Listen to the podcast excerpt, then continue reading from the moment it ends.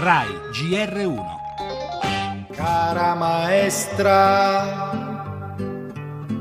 un giorno mi insegnavi dare strapotere ai presidi, finanziare le scuole private, non avvantaggia il nostro lavoro, il futuro dei nostri alunni e i diritti delle famiglie. Io sono precaria di terza fascia, insegno matematica alle medie, con l'approvazione del DDL tutta la mia esperienza viene cancellata e tutto il lavoro che ho fatto finora viene eliminato. Abbiamo studiato tanto per arrivare a fare le insegnanti e vogliamo solo essere valorizzate.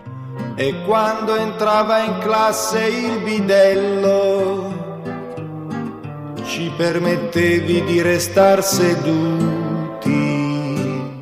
Penso che la scuola sia una scelta fondamentale per il futuro del paese e penso che si stia facendo una legge sbagliata. Ci sono tante persone che protestano, uno mi ha detto ma lascia stare, protestano sempre a scuola. No, noi ascoltiamo le proteste perché è giusto ascoltarle. Stiamo parlando di un governo che per la prima volta mette 3 miliardi di euro sulla scuola, se questi sono pochi, quelli di prima quant'erano? Pochi meno 3 miliardi. Ascoltare la voce della protesta senza snaturare l'impianto del disegno di legge. Al termine della riuscita mobilitazione del mondo della scuola, il Presidente del Consiglio fa capire di essere pronto a modifiche al testo varato dal Consiglio dei Ministri, giudicato una legge sbagliata da Susanna Camusso e dai tanti manifestanti scesi ieri nelle piazze italiane. Il terreno del possibile dialogo è stato già individuato nell'imminente incontro tra Renzi ed i parlamentari del PD, componenti delle commissioni cultura di Camera e Senato. Qui si tenterà di concordare gli emendamenti che vengano incontro ad alcune delle richieste espresse nelle manifestazioni, fermi restando i capisaldi dell'autonomia e del collegamento tra scuola e lavoro.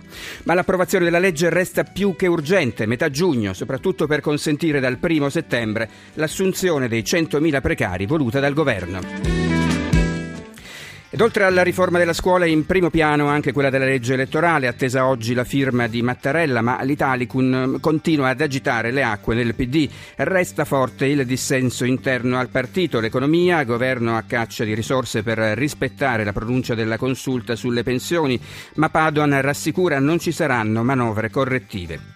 La cronaca in esclusiva al GR1, le intercettazioni in carcere di Massimo Bossetti, ritenuto responsabile dell'omicidio di Iara Gambirasio. Parleremo anche della bufera su A Towers, indagati i vertici della controllata Mediaset per la scalata a Rai Way. Gli esteri, giovedì si vota nel Regno Unito, torneremo anche sulla svolta storica nei rapporti Stati Uniti-Cuba, riaperti i voli turistici tra i due paesi. Lo sport in Champions, la vittoria della Juventus sul Real Madrid.